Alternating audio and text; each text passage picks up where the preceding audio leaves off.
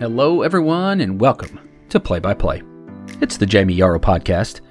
It's the podcast that you rely on for your daily dose of everything from business to wellness to parenting to sports, and right now, for the time being, a little bit of coronavirus.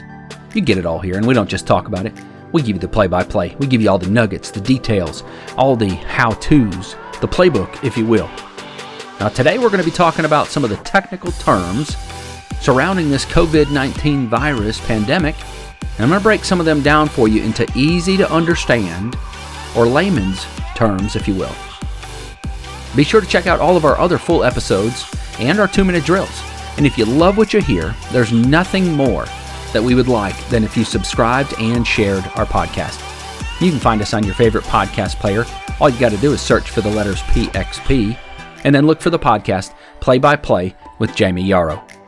If you can't find us on your favorite player, let us know. Send us an email to ask at pxppodcast.com and we'll work to get it added so you can listen on your favorite player. Now, let's get ready for today's play by play. I'm your host, Jamie Yarrow, and kickoff is counting down.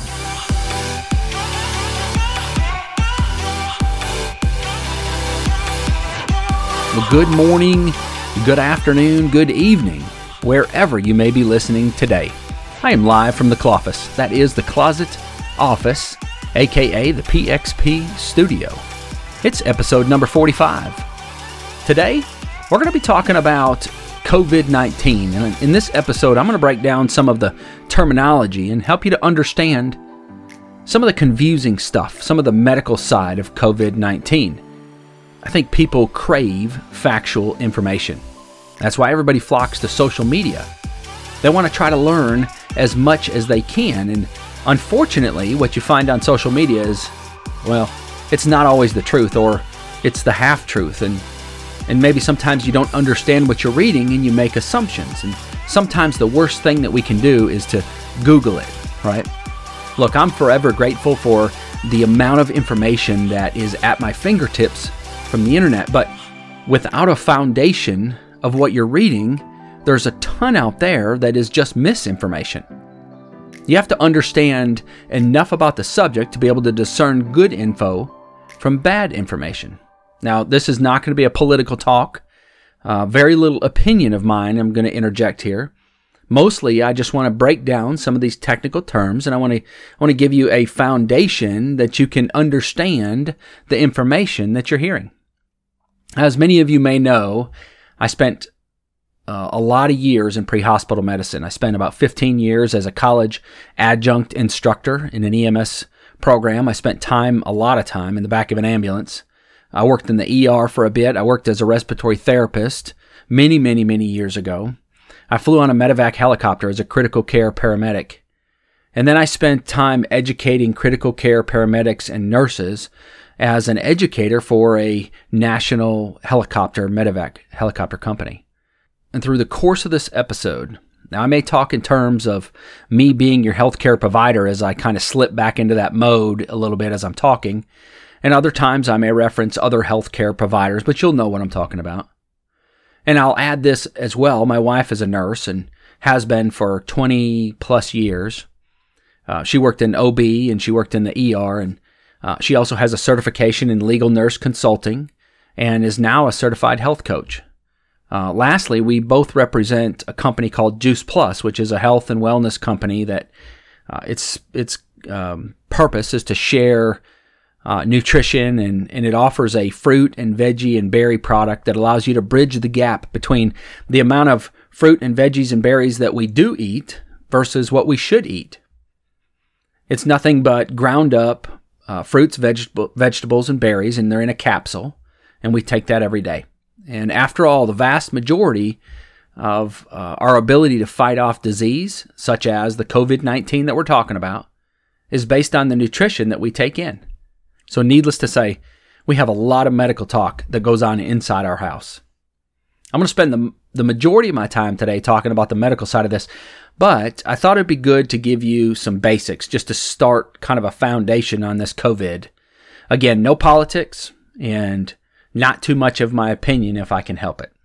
I've I've created a outline just to keep me on track. There's a lot of terms and things. I want to make sure that I cover all of those things for you. The first thing is where did it get its name? So the word corona actually means crown. And in 1968, some scientists came up with the term coronavirus because under a microscope, when you look at the virus, it looks like a solar corona. And that is that bright crown like ring of gases that surrounds the sun. You can see it during a solar eclipse. And they said that it resembled what they were looking at under a microscope. So they called it the coronavirus. Now, the COVID 19 which is called the coronavirus. That's what we know it by. We've seen those two terms kind of be interchanged. It's actually caused by one of the types of coronavirus called the SARS CoV 2. So it's called a novel virus. You've heard that word novel, and that just means that it hasn't been seen before. So it's new. So it's called a novel virus. And the word COVID, if you break that down, it actually comes from, it's all a bunch of words all scrunched together. So COVID stands for corona virus disease. So the CO is part of corona, the VI is part of virus, and the D is for disease. And then the 19 comes from it being discovered in 2019. So COVID 19 is the short name for coronavirus disease 2019. Now, we, when we've you know, we heard that not too long ago that they, the World Health Organization, they classified this as a pandemic. Let's, so let's break down what that word means. Way before pandemic, something becomes a pandemic, it starts off as an outbreak. And that's just a sudden rise of disease in a particular area. So there could be an outbreak of a particular disease in, you know, in Wuhan, that's where it started. And there was initially just an outbreak of the disease. And then beyond that, uh, it became an epidemic. And so that is when it spreads beyond the initial part. Now, Wuhan is very tight, uh, concentrated area. So when it got beyond Wuhan, then it became an epidemic. And then when it gets to be worldwide, uh, that's when it becomes a pandemic. It's very widespread. It doesn't have to be worldwide, but it just means that it's very, very widespread. Uh, and so pandemic doesn't it doesn't have anything to do with whether it's treatable or whether it's you know the disease is deadly or any of that kind of stuff. It just means uh, how much the disease has spread. So don't let the word pandemic necessarily scare you. It's just a word that describes the amount of spread that disease the disease has had. Uh, when we move on and we start talking about the medical side of COVID 19, uh, we talk about the signs and the symptoms. And so, just those two words alone, signs and symptoms, they're used a lot interchangeably, right? Someone might say, well, what's the signs of the disease or what's the symptoms of the disease? And they're used interchangeably, but technically there is a difference. So, from a medical terminology perspective, a sign is something that a medical provider or a healthcare provider can see. So, for example, a sign would be a runny nose or a cough or using your accessory muscles when you breathe. You know, when you see someone breathing really hard, you can see their chest rise and fall really fast. They're using their accessory muscles. Their ribs are retracting, and or they might be using their abdominal muscles to breathe, their stomach muscles. Uh, they may have a temperature. And so, if we can see it or we can test for it as a medical provider, then that's a sign.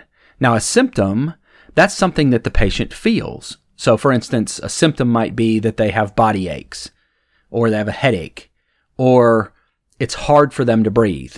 It's a, they're describing something to you, or pain is a symptom. We can't see pain; they can feel pain and they can describe it, but we can't see it. Nausea is a symptom. Now, vomiting would be a sign, right? Because you can you can physically see vomiting, but the nausea that caused the vomiting, that would be a symptom. Right? So you see how the differences are. They're interchangeable and, and for the course of this discussion for the rest of the day here, we're probably going to just use them interchangeably. But I did want you to know that there was a difference between a sign and a symptom. Uh, and, and technically, uh, there, one is something that the patient tells you or they feel, and the other one is something you can see or you can test for. When it comes to symptoms or what the patient feels, we use the terms symptomatic versus asymptomatic. And we'll talk about this some more because this is important as we get into how the disease is uh, contagious or how it's spread a little later on in the discussion. But the word symptomatic means that that the patient is exhibiting signs or symptoms. So they're actually having something go wrong from the disease, whether it's shortness of breath or a cough or fever, they're having symptoms. versus the word asymptomatic, which means without symptoms. So early in the disease, we're going to talk about this a lot more later. Early in the disease, patients are often asymptomatic. So they don't have any symptoms yet. So they may actually have the virus in their body and the virus may be growing and replicating in their body.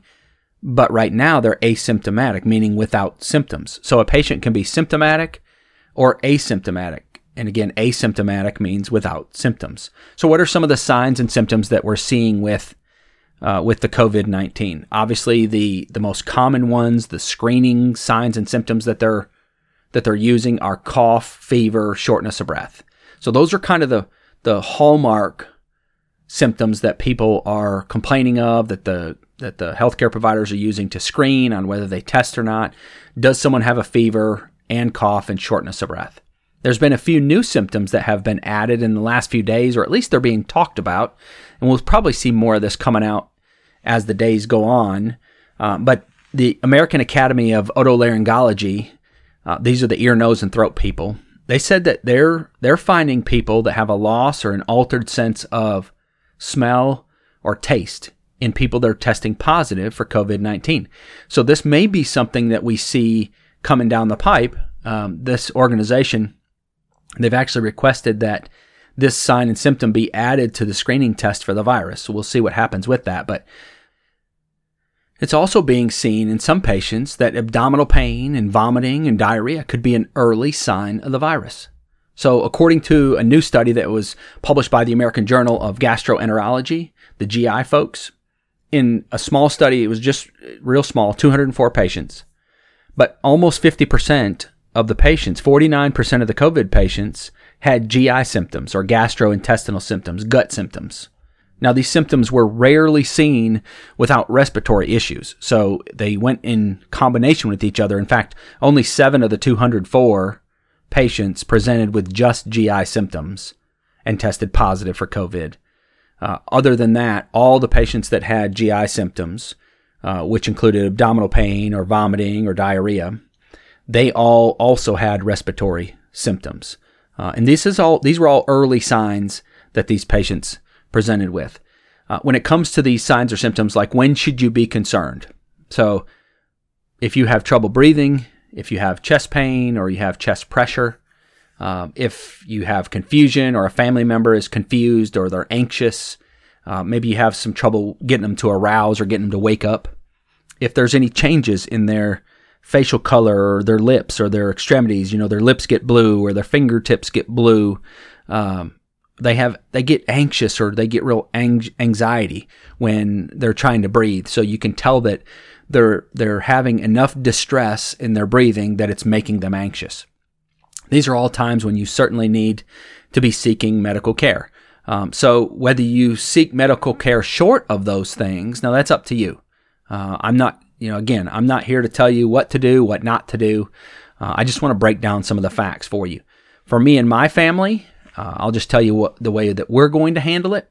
Uh, unless we need medical care, we're not going to seek medical care. So unless we have shortness of breath or chest pain or we have um, you know difficulty breathing to the point where we need medical care to support that, then we're not going to seek medical care. We're going to um, stay home, isolate. Uh, we're going to do those, you know, treat the symptoms from home best we can, and try not to get out and get others infected or get, uh, you know, sicker if we get around people. So that's how we're going to handle it. Now you handle it whatever is the best way that you think you need to. Uh, whether you seek medical attention short of those symptoms that I just mentioned, that's entirely up to you. Um, now let's talk about the incubation period. So what does that even mean, incubation period? You've, you've heard that term probably floating around. The incubation period is the time from when you're exposed to the virus to when you start experiencing signs and symptoms. So it's during this time that the virus is replicating inside your body. So the virus is growing. You're the host and the virus has taken up shop in your in your body. So it's found a new home and and it's during this time the incubation period where the virus continues to grow initially they were saying that's about five to seven days and now you know they're saying maybe it's about five they were saying five to ten days and now i think you know they've kind of settled on this wide range of numbers from two to 14 days.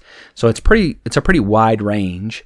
Um, but we're going to talk about what, how this, you know, how that two to 14 days may be very important to keep in the back of your mind here in a little bit. Let's talk about the phrase viral shedding or shedding. You may or may not have heard this. If you've been reading any articles about COVID, you probably have run across that term shedding. Shedding is the process that a virus goes through after making it, you know, making its home inside your body. So, you, you know, when it sets up shop inside you and it starts to grow, there's a lot of technical details behind it, but generally speaking, shedding means that the virus can be transmitted to others. So, with the case of of this virus with COVID-19, this is where the the the disease gets particularly scary. So, unlike the previous SARS disease, the one that we had years ago, it shed most of its virus after the symptoms appeared. Once the virus got deep down inside the lungs, that's when a lot of the virus shedding took place. And remember, shedding is when the virus can be transmitted to others. Um, COVID 19 appears to be doing the opposite. So it has its highest rate of shedding prior to and at the earliest parts of the illness. So why should this make our eyebrows perk up? Well, frankly, I mean, you could be shedding or transmitting the virus for days or even more than a week before you yourself start to exhibit signs and symptoms. So let me let me say that again.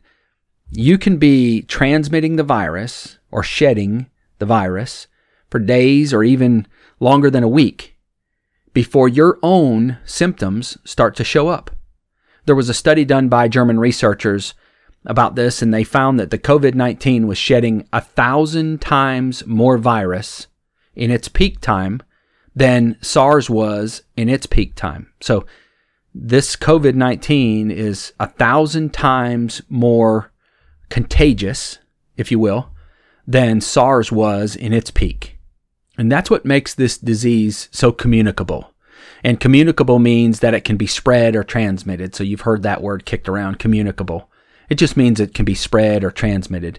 For instance, uh, let me give an example. COVID 19 is, is considered a communicable disease, and uh, let's see, cancer is not communicable. Um, so, cancer is not something you can catch from somebody else. Um, but COVID 19 is, so it makes it a communicable disease. When we talk about something being communicable, the first thing people want to know is well, how long are we contagious? And now this is where it gets a little tricky, and that's a great question. And it's one that's being heavily researched right now, as you can imagine. Uh, it seems, based on the available studies so far, that most patients are only shedding a small amount of virus after five days from when the symptoms subside, and about eight to 10 days after they were shedding no virus. So, what does that really mean? Uh, well, they figured this out by they were taking samples of sputum, which is that what you cough up from your lungs. Sputum is that that phlegm that you cough up. They were taking sputum samples and nasal swabs and throat swabs, and they were growing, uh, trying to grow the virus in the lab. And after about five days, there was only a little bit of virus that they could grow, and after eight to ten days, they weren't able to grow any more virus. Uh, and so, what that basically means is right now, for the time being, the studies that they have available, now this may change, because this is a, a, fairly new study that they're embarking on, and a lot of different places, I'm sure, are trying to figure this out. But after about five days after your symptoms subside, you should be on the tail end of being contagious. And after about eight to 10 days, you shouldn't be contagious at all anymore. Uh, and that is different from the front end, right? So, what we just talked about was that you're highly contagious on the front end of the virus before you're even exhibiting symptoms. And that's the scary part about this virus is that we can all be walking around spreading the virus and we don't even know it because we're not even exhibiting symptoms yet. So the virus can be inside us, it can be growing and replicating, and we can be shedding virus and we don't even know it. Uh, now, the more severe cases, those statistics that five days and eight to 10 days, those were on the mild illnesses. Now, the more severe cases, they appear to be transmitting it a little bit longer. Um, this is going to be hugely beneficial information when they get some more concrete data. The great thing about it is that it appears that our antibodies uh, that, that are, our bodies are making to this virus, we're making our bodies are making those antibodies in about six to 12 days. We're starting to develop them. And so that's probably what's causing that short window of contagiousness beyond the infectious state or beyond the signs and symptoms state. So, you know, the, we're really we're really contagious on the front end. We start to exhibit signs signs and symptoms. We we get over the disease, and then you know five to eight to ten days later, we're not contagious anymore because our body has really built up those antibodies pretty quickly, and that's a, a that is a encouraging thing about what they're seeing is that our bodies are building up antibodies very quickly. Now, antibodies are those things that your body, those are the particular cells in your body that your body uses to fight off infection. That's called an antibody. Until you're exposed to something, you don't have any antibodies. So when you're born, you get some antibodies from your mother, uh, and then you start to develop your own antibodies as you are, and it's far more technical than this, but this is a general overview. As you grow and you start to be exposed to different things and you as you get vaccines you start to develop your own antibodies to things so that you can fight off diseases on your own. Because this is a novel uh, virus or a novel disease we don't have any antibodies for this yet and so that's why no one has the ability to fight this off until you until you grow or until you develop your own antibodies inside your body so the terms morbidity and mortality, um, those two things are often used interchangeably, but they do mean something different. So when you're looking at statistics or you're looking at um, uh, reports or articles or something like that, it's important to know the difference between the two because they are strikingly different. Morbidity is the term that's used to describe how many people have the disease.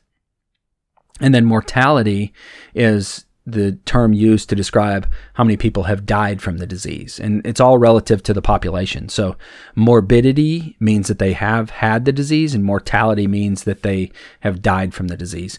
And you've seen this number, it's expressed in a percentage and you've seen anywhere, you know, the numbers anywhere from, you know, less than 1% to 4 or 5 or 6% in some other countries. Um, as of a few days ago, here are the current mortality rates that are published by the CDC, and these are age banded. So let me read this to you. The group that's over 85 years old, this is the mortality rate now. This is the rate uh, of people that have died um, from the disease. So this is mortality rate. Over 85 years old, the mortality rate is 10 to 27. That's what they're expecting. 10 to 27% of people over age 85 will die if they get the disease. Age 65 to 84, it's a 3 to 11% mortality rate. Ages 55 to 64, a 1 to 3%. And then under 54, so 20 to 54, it's less than 1% mortality rate. Just as a reference, the flu mortality rate is around 0.1%. And so if you compare, just let's just compare some of those numbers just because 0.1% and we start getting to whole numbers and, and decimal points. And let me just give you kind of an example so you can understand what those numbers mean. Uh, so when we compare the age 55 to 64 group, which the mortality of COVID is 1 to 3%. So that means that it's 10 to 30 times deadlier than the flu. Okay. Uh, on the age over age 85 group, the mortality is 10 to 27% for COVID. And that means that it's 100 to 270 times deadlier, just that range in there. So I just want to point that out that it's not the same as the flu. And I'm still seeing social media posts um, about, you know, this is no big deal. Everybody's overreacting. It's just the flu, blah, blah, blah. And I'm not, there's no reason to panic. Look, I'm not doomsday in here. Uh, like I said, I just want to lay out the facts. But there is a very good reason to take it seriously. I mean, the, the, uh, the contagious factor you know, is significantly greater than the flu or greater than the SARS. We looked at it's a thousand times more contagious than the SARS uh, as far as viral shedding goes, anyway. And the mortality rate is significantly higher with this disease, with COVID 19, than it is with the flu. So, again, not trying to doomsday. I'm not, look, I'm, I'm upbeat. Uh, I'm feeling good. And I'm not trying to be, no, no reason to panic, but there is a very good reason to take it serious and this is where all this social distancing and quarantining and all this is coming into play. And, and, you know, you've heard these terms, social distancing and quarantine, you've heard them used ad nauseum lately, right? But there really is a good purpose behind it. Again, there's probably about 10% of the people, and I don't just throw on a number who knows what the percentage is, but on social media that want to be tough and want to ignore social distancing and all this kind of stuff. But the problem is what we talked about already viral shedding and the incidence of viral shedding before signs and symptoms even appear. And you may be infected and you might even test positive and have little or no symptoms at all. Think about that. You're walking around out there, you're positive for COVID 19 and you've got no symptoms. Let me give you a scenario. So you're working from home because of the quarantine or because your company has decided you need to work remotely or you got laid off or you're unemployed or whatever the case may be. You're working from home and you decide you need to knock out some of those things on your to-do list. So you jump in the car, you head down to Lowe's or Home Depot and you pick out your supplies and you're wandering through the store and you're checking stuff out and you pick out all your supplies and you head to the checkout. And little do you know that you're carrying that virus. Let's say that you were exposed to it you know, five, seven days ago, and you don't even know it. You haven't started experiencing any signs or symptoms yet. Or maybe you just have a little something, you know, you got a little cough. Uh, you're just, and, and you're, you're explaining it away as seasonal allergies. And I, there's probably a bunch of you right now that said, well, I got seasonal allergies, and you might. But let's just, let's just work through this scenario. So you get to the checkout counter and you got your supplies there and you get ready, you're, you're, uh, you run all that stuff through the checkout and you swipe that debit card and you enter your PIN number. So you punch in the numbers on that keypad. You just left, potentially did, you just left COVID virus on the keypad of the debit card machine. So if you were to cough in your hand or wipe your face or uh, you, you know, anything, any way that you got that virus in touch with your hand, which is super easy because we're going to talk about the ways that it can be transmitted here in a minute. But you just touched that keypad to punch your PIN number in for your debit card. And you just left COVID on the keypad of the debit, debit card machine. So you take your stuff and you go on to the car and you go to the house. The person behind you checks out and they do the same thing. Only instead of them leaving virus on the keypad of the debit card machine, they just picked up the virus that you just left. And now they're walking out of the store and they scratch their face or they wipe their eye and you just infected them. So viral shedding from you just transmitted to them. And unfortunately for them, they're in that age group of 55 to 64 that has a 30% greater chance of mortality than they do with the flu. And then to top that off, they go home and they give it to their spouse who suffers from diabetes and COPD, and they had a heart attack, and so they had a heart stent. And so they're one of these immunocompromised. We'll talk about that word in a minute. They're one of these people who, who doesn't have a great immune system, and their spouse gets sick.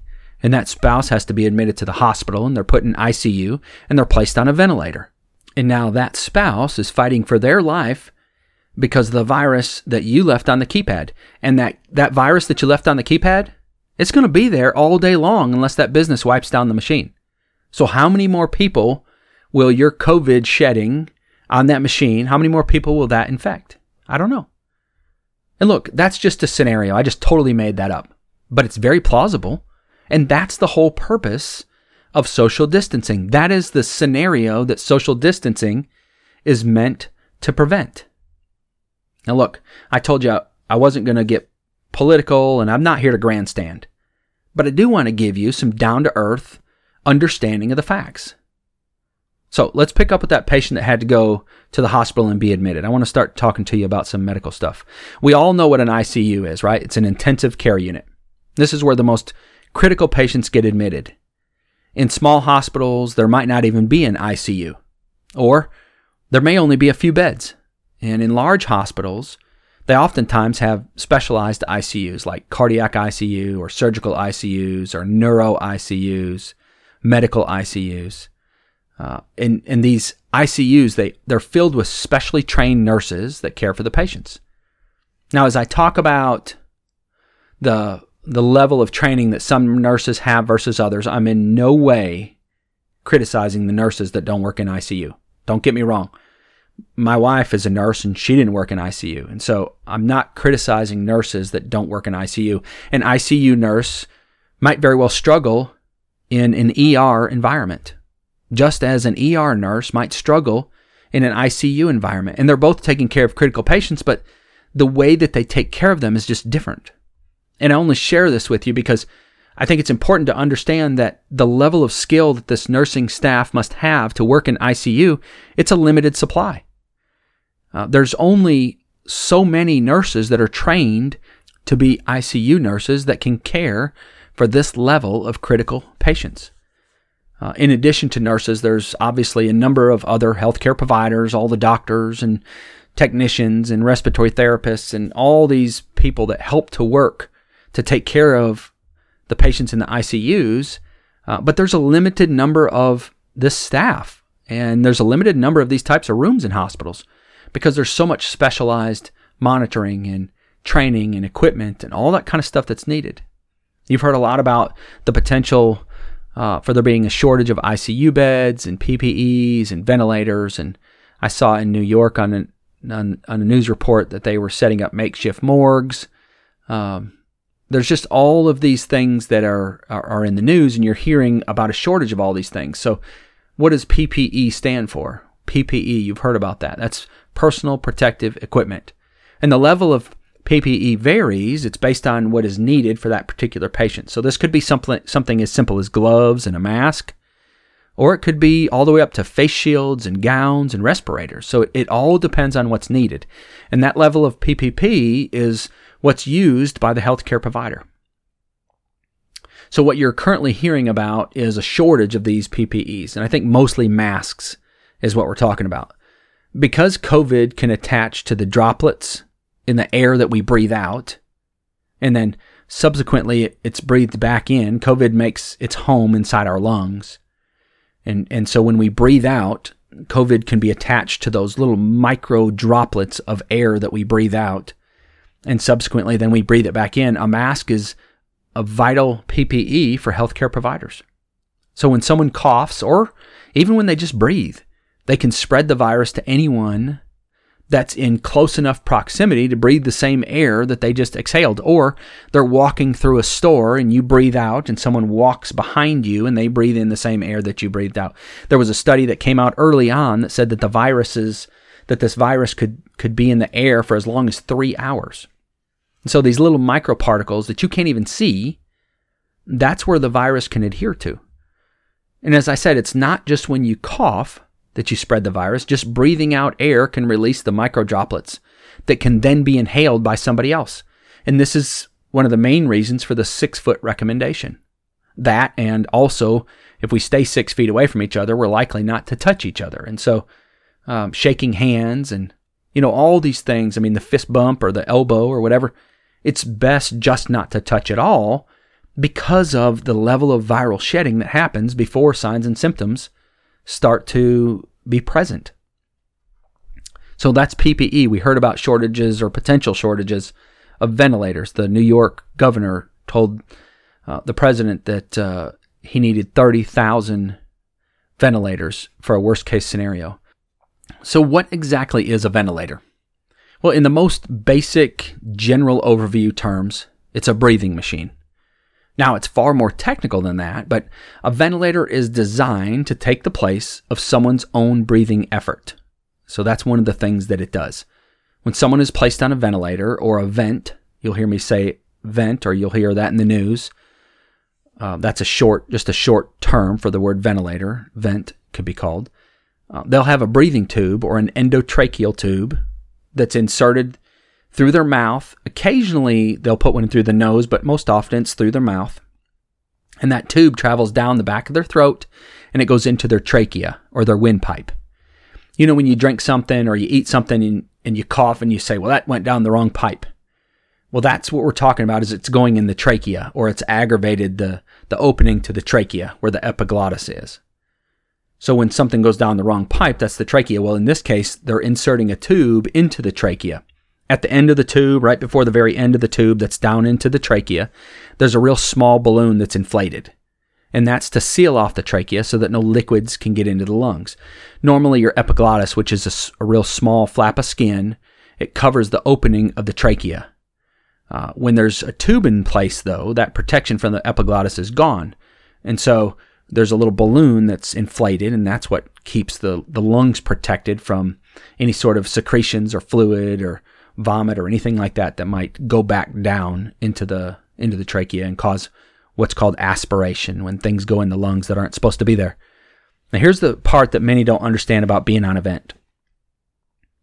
To be intubated and, and to be placed on a vent, you're going to be sedated with medicine. And that means that you're made super sleepy, so you can't feel or you can't remember anything that's happening, and you, you basically are kind of knocked out. Um, if you've ever had a colonoscopy or some other similar procedure like that, uh, where you were awake but you didn't necessarily remember anything, that's because you were sedated. You were giving a sedative. You were given medication that put you to sleep, uh, but didn't put you all the way to sleep. And sometimes, uh, if the sedation's not enough, there's a need to use a specific medication to paralyze you so that you can't move. The vent can be really uncomfortable for patients, and, and as a result, um, they'll often fight against the tube. We call it fighting against it, and they'll um, their their body will you know move and they'll try to bite down on the tube and they'll retch and uh, you know you still have your gag reflex and the all that that is is incredibly uncomfortable uh, for the patient. Imagine having something stuck down your throat and it's staying there.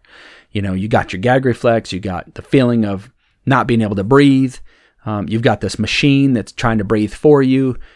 So it's necessary to sedate or even paralyze the patient when you're placing them on a ventilator. Now, this is all done by medication, and all that can be reversed by stopping to give the medication. So when I use the word paralyze, I don't mean that they can't walk or like that that'll never reverse itself. It's just a medication that's used to try to keep them from not moving. Uh, one of the main purposes of the vent is to let the person's respiratory system or their breathing system, their lungs and all the muscles and all that that you use to breathe, it's to let all that rest while the patient recovers. And then, as well, the vents have special settings that can help push fluid out of the lungs. If your lungs start to flu- fill up with fluid, um, sometimes, you know, people with these diseases uh, will often develop pneumonia and they get fluid in their lungs. And so, a ventilator or a vent can help to push that fluid out of the lungs. It helps to keep the tiny little air sacs that are deep inside the lungs opened. Now, these little air sacs, they're called alveoli. And if you were to be able to look at them microscopically, they're super they're super small. You'd have to look at them under a microscope. But as you're, you know, if, if you can imagine traveling down as air goes down into the lungs and it goes through your trachea and it goes down through your bronchi and it goes in through your bronchioli and it gets all the way down to these tiny little branches of alveoli, they're called. They're little air sacs. They look like bunches of grapes. There's millions of them, and they're the smallest little structures of the lung. And if our lungs fill up with fluid or they're not expanding properly, these tiny little air sacs can collapse and then they can't allow oxygen and carbon dioxide to exchange.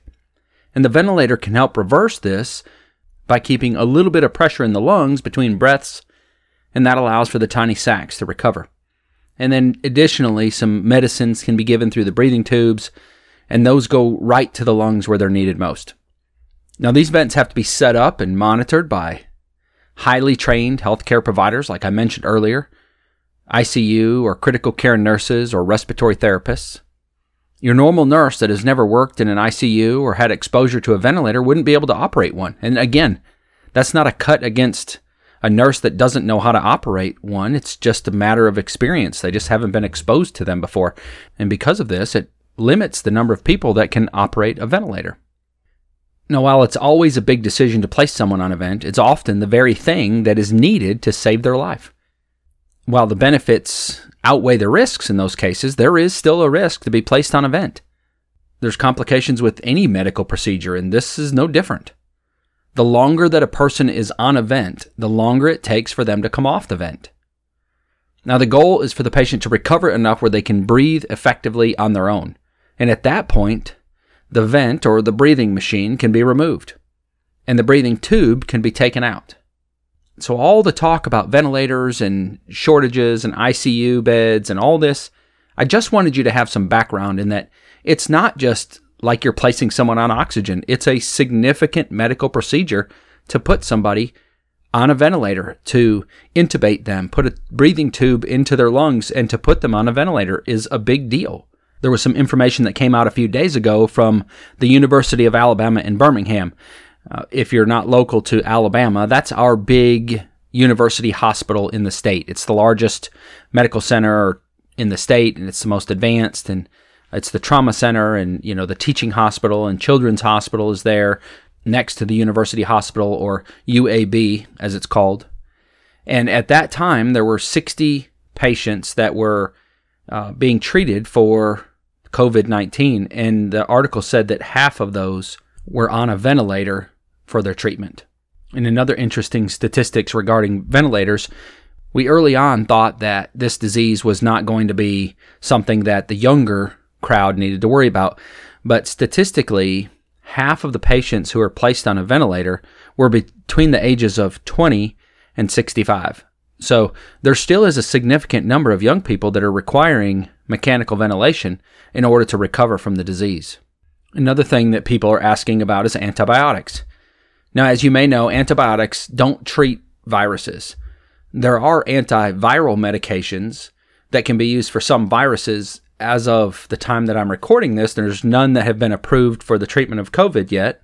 But even still, what the antiviral medications do is lessen the signs and symptoms. So they decrease the uh, the severity of the disease, and they allow the body to build up the antibodies to fight the virus itself. Now, there are some doctors that are trying off-label usage of some medications to see if it can have any effect. And if you hear that term off-label, it means that it's being used for something other than what the FDA has approved it for. And sometimes uh, they'll they'll do that. They'll use drugs off-label if they have been found to be effective for a certain disease or condition. On the other end of the spectrum from antibiotics or antivirals are the vaccines. And of course, vaccines is a huge topic of discussion right now. Uh, and at this time, I know they're working on some vaccines for the COVID virus, but it's going to be months or potentially, you know, even a year or longer before a vaccine is released. And the way that a vaccine works is when you receive the vaccine, usually by an injection, your body then creates the antibodies that it needs to fight the disease without you actually getting the disease first. As it stands right now, if you were to contract COVID 19, your body would develop the antibodies to fight off the disease. But of course, you're going to run the normal you know course of the disease in order to get to that point. With a vaccine, the goal is that you build up the antibodies before you get the disease, and then that either keeps you from getting the disease or it allows you to fight it off much more effectively. And that's kind of the goal.